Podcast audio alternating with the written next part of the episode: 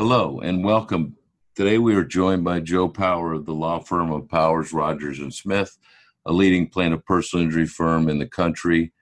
Uh, Joe has tried many multi-million dollar verdicts. He graduated from the University of Notre Dame undergrad, the Loyola Law School in Chicago. Well, he's a big supporter of both of his schools that he graduated.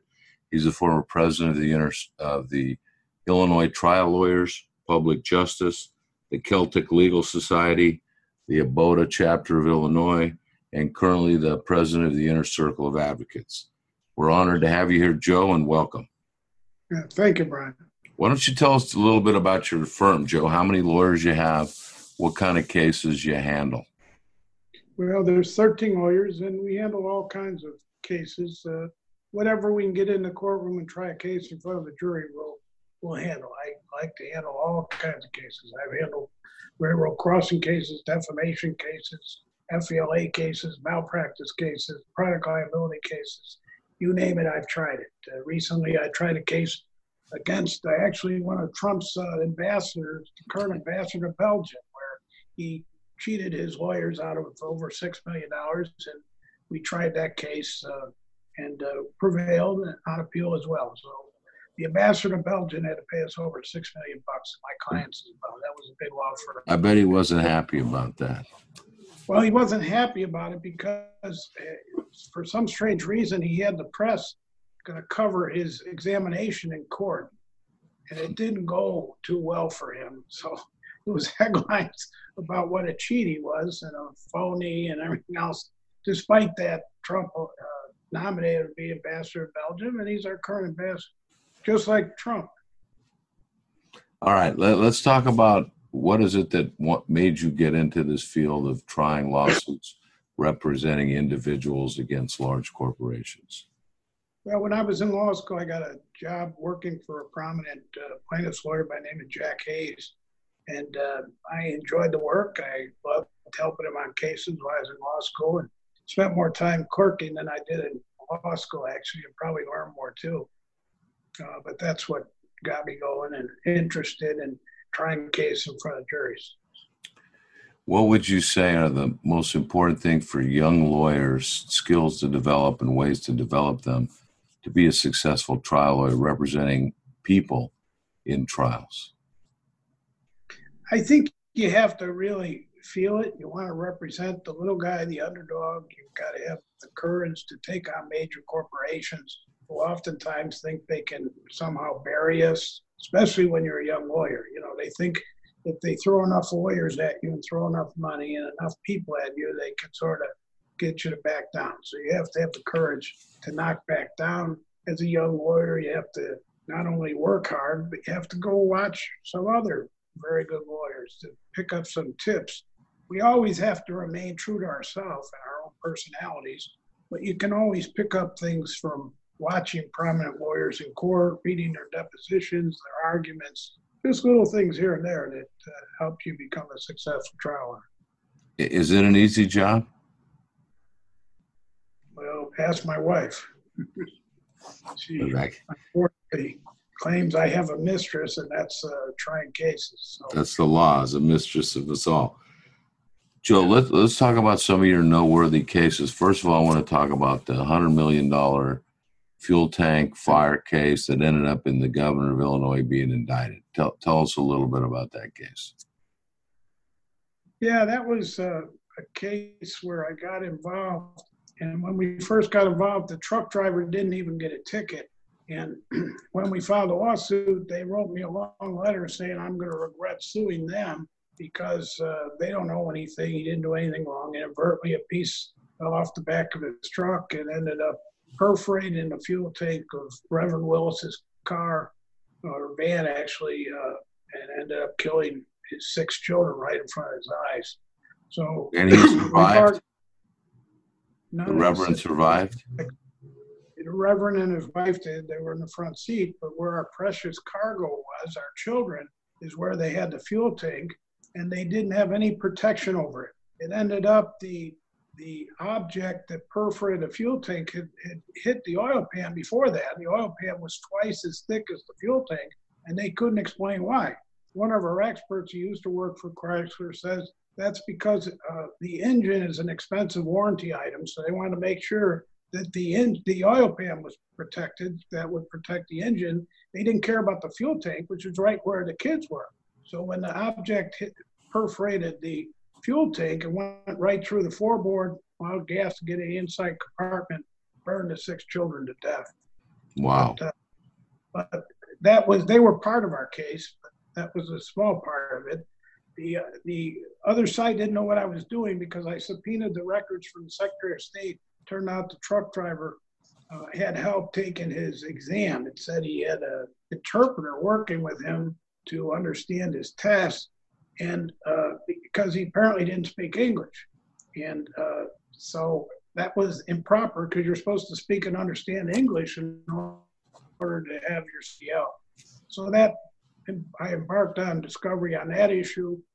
Later found some whistleblowers all over the country, some of whom used to work for the Secretary of State's office. Turned out that the governor had a, a bribe for CDL scam in which people would pay the the individuals who were either assisting on the exam or the examiners political contributions that went to the then Secretary of State, later governor, who then in turn would give him the CDL. So that's how Mr. Guzman got his CDL was by purchasing his uh, CDL because he couldn't speak and understand English. He was dumb as a box of rocks. He could never pass the exam on his own. We proved all that. We proved a joint venture with all these other trucking companies and the brokers and all the other entities. We had about 10 defendants, including Chrysler. But at the end of the day, the defense lawyers didn't know what I was doing. That they found out because he was an agent of the joint venture, which included the Burlington Railroad, uh, Hanjin, which was a major Korean shipper. We had all these entities in the case, so we had uh, plenty of people to point the finger at. And Guzman was the agent of the joint venture, and the court determined that in a motion we filed, and so that's why the case settled like it did because they were afraid it would have even been more. And the case settled for a hundred million dollars. It did, yes. Okay, tell us how was it that the governor then eventually was uh, convicted, or there were con- criminal convictions relating to this bribery license scheme? Well, what happened is uh, actually there was a fellow named Tony Berlin who was an examiner and before the Willises were ever killed, he went because he noticed this bribery uh, scam that was going on. He went to the feds, went to the FBI, he went to the U.S. Attorney, he went to Secretary of State, his boss, he went to the Illinois Attorney General, Cook County State's Attorney. They all turned a blind eye to it. And then the Willis uh, accident occurred, and he sent me evidence once he found out what I was doing, my investigation. He supplied me material regarding the corruption scheme. I turned it over to the media because I didn't trust any of the authorities. And then the media, after investigation, I took a number of depositions, got it to the media. Then ABC ran a special on it. So it, it was it became the biggest political campaign issue uh, of George Ryan. He's running for governor. He barely squeaked through. But then 20/20 did a piece on it as well, and they uh, Brian I forget Brian's last Brian Ross. He was the chief investigator. He caught up to Ryan at the National Governors Conference in D.C. Embarrassed the hell out of him, and uh, then they put it on national TV. Uh, it was amazing story. They ended up getting a Peabody for it, but based on the our investigation in cooperation with Tony Blinn and a number of other people used to work at Secretary of State's office. Uh, there were 74 criminal convictions on, uh, on this for, as a result of this tragedy to the six Willis children. And what happened to the governor? He went to jail for six years. Wow. I guess he's not the governor anymore. No, he's not the. He's out of prison now. Uh-huh. He's not. He's not the governor anymore. No. All right. La- with I think it was a year ago about you. You tried a case for a gentleman who had both legs, a double amputation occurring in a shipping uh, in a trucking incident. Why don't you tell us about that? Yeah, that uh, that's uh, Mr. Montagno's tragic story. Truck driver, uh, his truck was loaded improperly, and uh, then when he went to offload it, the fellow at the other place that he was offloading it uh, didn't wait for him to get out of the way. The you know, 1,500 pound steel rolled onto his legs. He ended up losing his legs, almost bled to death before he got to the hospital. And, uh, you know, they're, they're doing well now. We were successful in the lawsuit. And uh, so, uh, you know, their life is more bearable. He's getting the physical therapy he needs and occupational therapy. And unfortunately what, for him, what were the key things in that? What were the key things in that case that turned the jury in the favor of your client and to return such a substantial verdict? I think it was a 96 or 7 million, uh, something like that.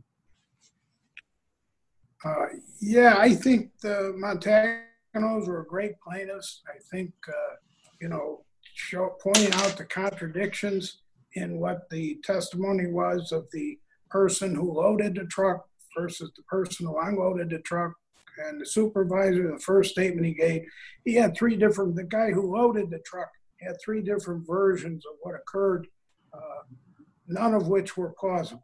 So uh, I think credibility, he had, he lacked credibility, and the second guy was very, very poorly trained who, who dumped the load on my clients. So I think at the end of the day, justice prevailed. They tried to blame the truck driver, but it clearly wasn't his fault. That wasn't his job to load or unload the truck. Was their Well, job. I saw you, you talk about this case, and you had some demonstrative animations that helped. It looked for me, it made it much clearer. Can you explain what you did in this case and how you like to use animations or demonstratives when you're trying cases? Yeah, you know, the defense, excuse me, always wants to confuse the jury to make it just so confusing they can't can't help the plaintiff. They just have to throw their hands up and say, "I'm sorry, plaintiff didn't prove his case because we don't understand it." So every case I've ever tried since I've been a young lawyer, I load up on demonstrative evidence. I try to make it very simple. So cut through all the baloney, all the contradictions, all the different versions, and put the version that's most plausible based upon uh, physics and expert testimony. That's in a products case, the Montagno case, for example. So we did it both on the loading, what likely happened, as well as the unloading, what likely happened. It's very simple for the jury. It's like malpractice cases. Most lawyers, I guess they say 70, 80% of malpractice cases are lost by the plaintiff. I've gotten a few hung jurors, three hung juries, and I retried two of them, and I won on retrial. The third one we settled. Every other malpractice case, I won. And a reason for that is I want to make the case so simple that at the end of the day, the jury says, Oh my God, if we know this, how come the doctor didn't? Because if you don't, it's very complex. Medicine is very complex. If you don't make it simple and the jury doesn't understand it, you're going to lose your case. So I've always tried to make a case as simple as possible. I break it down so I can understand it.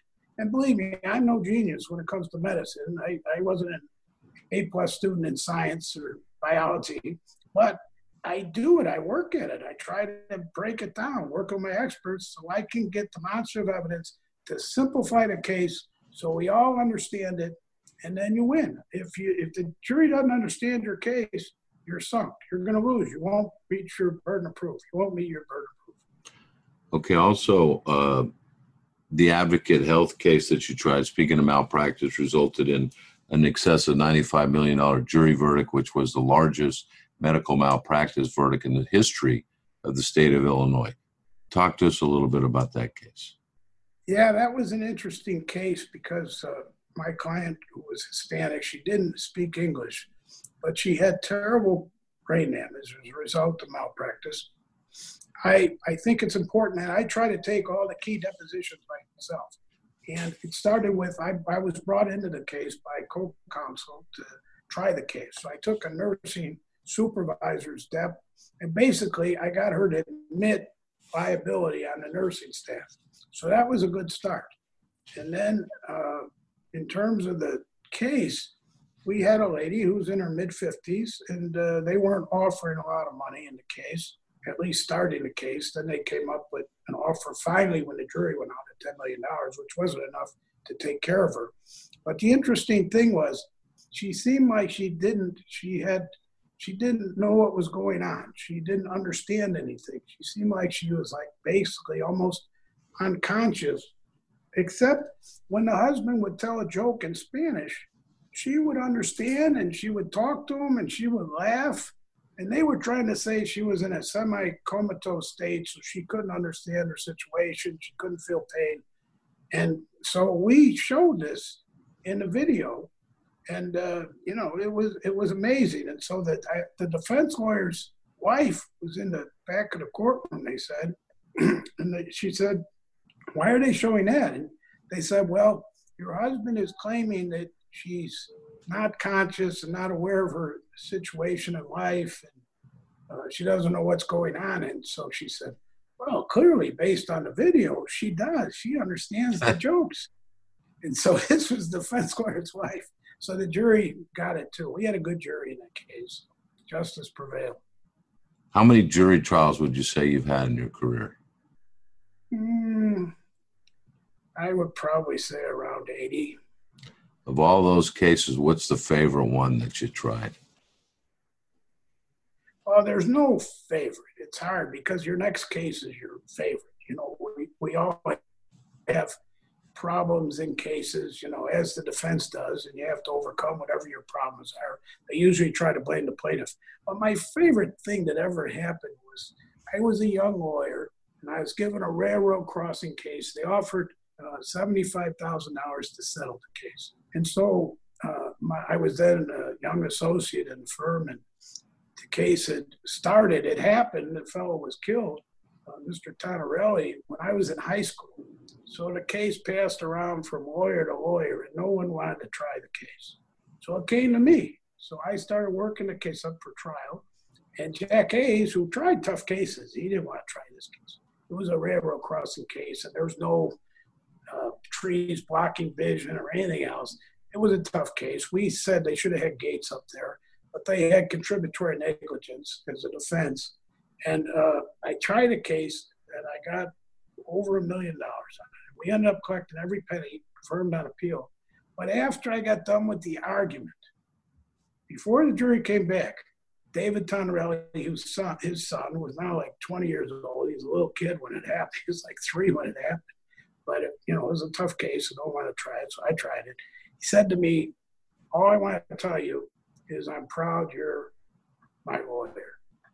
And so that was the best thing that ever happened because it was before the jury came back after hearing the argument. I tell you, you know, it, it just chills run up your spine when you hear something like that, especially when you're a young lawyer and someone coming up to you and saying that. I still, to this day, I just, I don't think anybody's ever said that to me before the jury come back. Everybody's patting on the back when the jury comes but before the jury goes back, you know, it still sticks with me to this day. Okay, you're in Chicago. It's a it's a very competitive market. There are many other pl- personal injury lawyers that are uh, successful. How is it that you try to market your law firm to stand out, and why clients should come to your firm and not others? Well, number one, I try cases. I mean, there's a lot of other lawyers, very good lawyers, who prominent, gotten uh, very good jury verdicts over their career, but that's over their career. Who has tried more cases than me? Six, I mean, seven, eight figure verdicts uh, the last five years than me. No one. No one has gotten more seven or eight figure verdicts the last five years, 10 years, 15 years, 30 years, 40 years than me no one in the last 10 years has recovered more money for our clients than our firm. We're not that big of a firm. We're 13 lawyers. Well, how do you keep track of that? How do you how do you know who has the most? Well, we know because there's a publication, and in fact, I put one in the mail to you today. The Chicago Lawyer. Every year they do they keep track of the major settlements. It used to be only two million dollars, then they dropped it to a million. Now I think they keep track of everything over five hundred thousand dollars so that at the end of the year, they pick the law firm in Illinois who's got the most recoveries for their clients. And for the last nine years, we've been number one. We've never finished out of the top four in the last 30 years. We've usually been one or two. If we, in the last nine years, we've been number one in recoveries for our clients uh, in personal injury, wrongful death cases. Well, that's fantastic. You're doing some great work for your clients. We're winding down. I want to ask a couple more questions. First of all, being the president of the Inner Circle Advocates, tell some of our listeners what what what is that organization and what do they strive to do? Well, the Inner Circle of Advocates, uh, it's by invitation only. It's uh, you know they, they, like to say the top 100 plaintiffs trial lawyers in the country, and they certainly are the best of the best. And we tried, as Brian you're my vice president, and we try to get the best lawyers in every state to become members. And that's what we want. We want the best lawyers in each state. We strive to do that. And then we share our ideas. We share experts, we share ideas so we can improve the representation of our clients. And one of my most enjoyable things is getting to know Brian over the last 20 plus years and now working with him. Uh, and he'll soon be the president in Dublin, Ireland. Uh, Brian will be coronated as the president of the Inner Circle. It's one of the most fun things I've had is working with Brian uh, in the inner circle. The inner circle's got some great people, great sharing. What what what's the Celtic Legal Society? Well, I think we have a big day coming up. Yeah, the important thing about the Celtic Legal Society is we have a big luncheon uh, every St. Patrick's Day. And the most important function that the president does of that organization is to make sure the beer is nice and cold. So that's that's when it is. That's when the luncheon is. We're, we got the green dye ready for the Chicago River right behind me. All right. Thank you so much for being here today, Joe. It's an honor to interview you and share with our listeners the great successes you've had for your clients and what your firm continues to do. And thanks for all the great things that you guys do.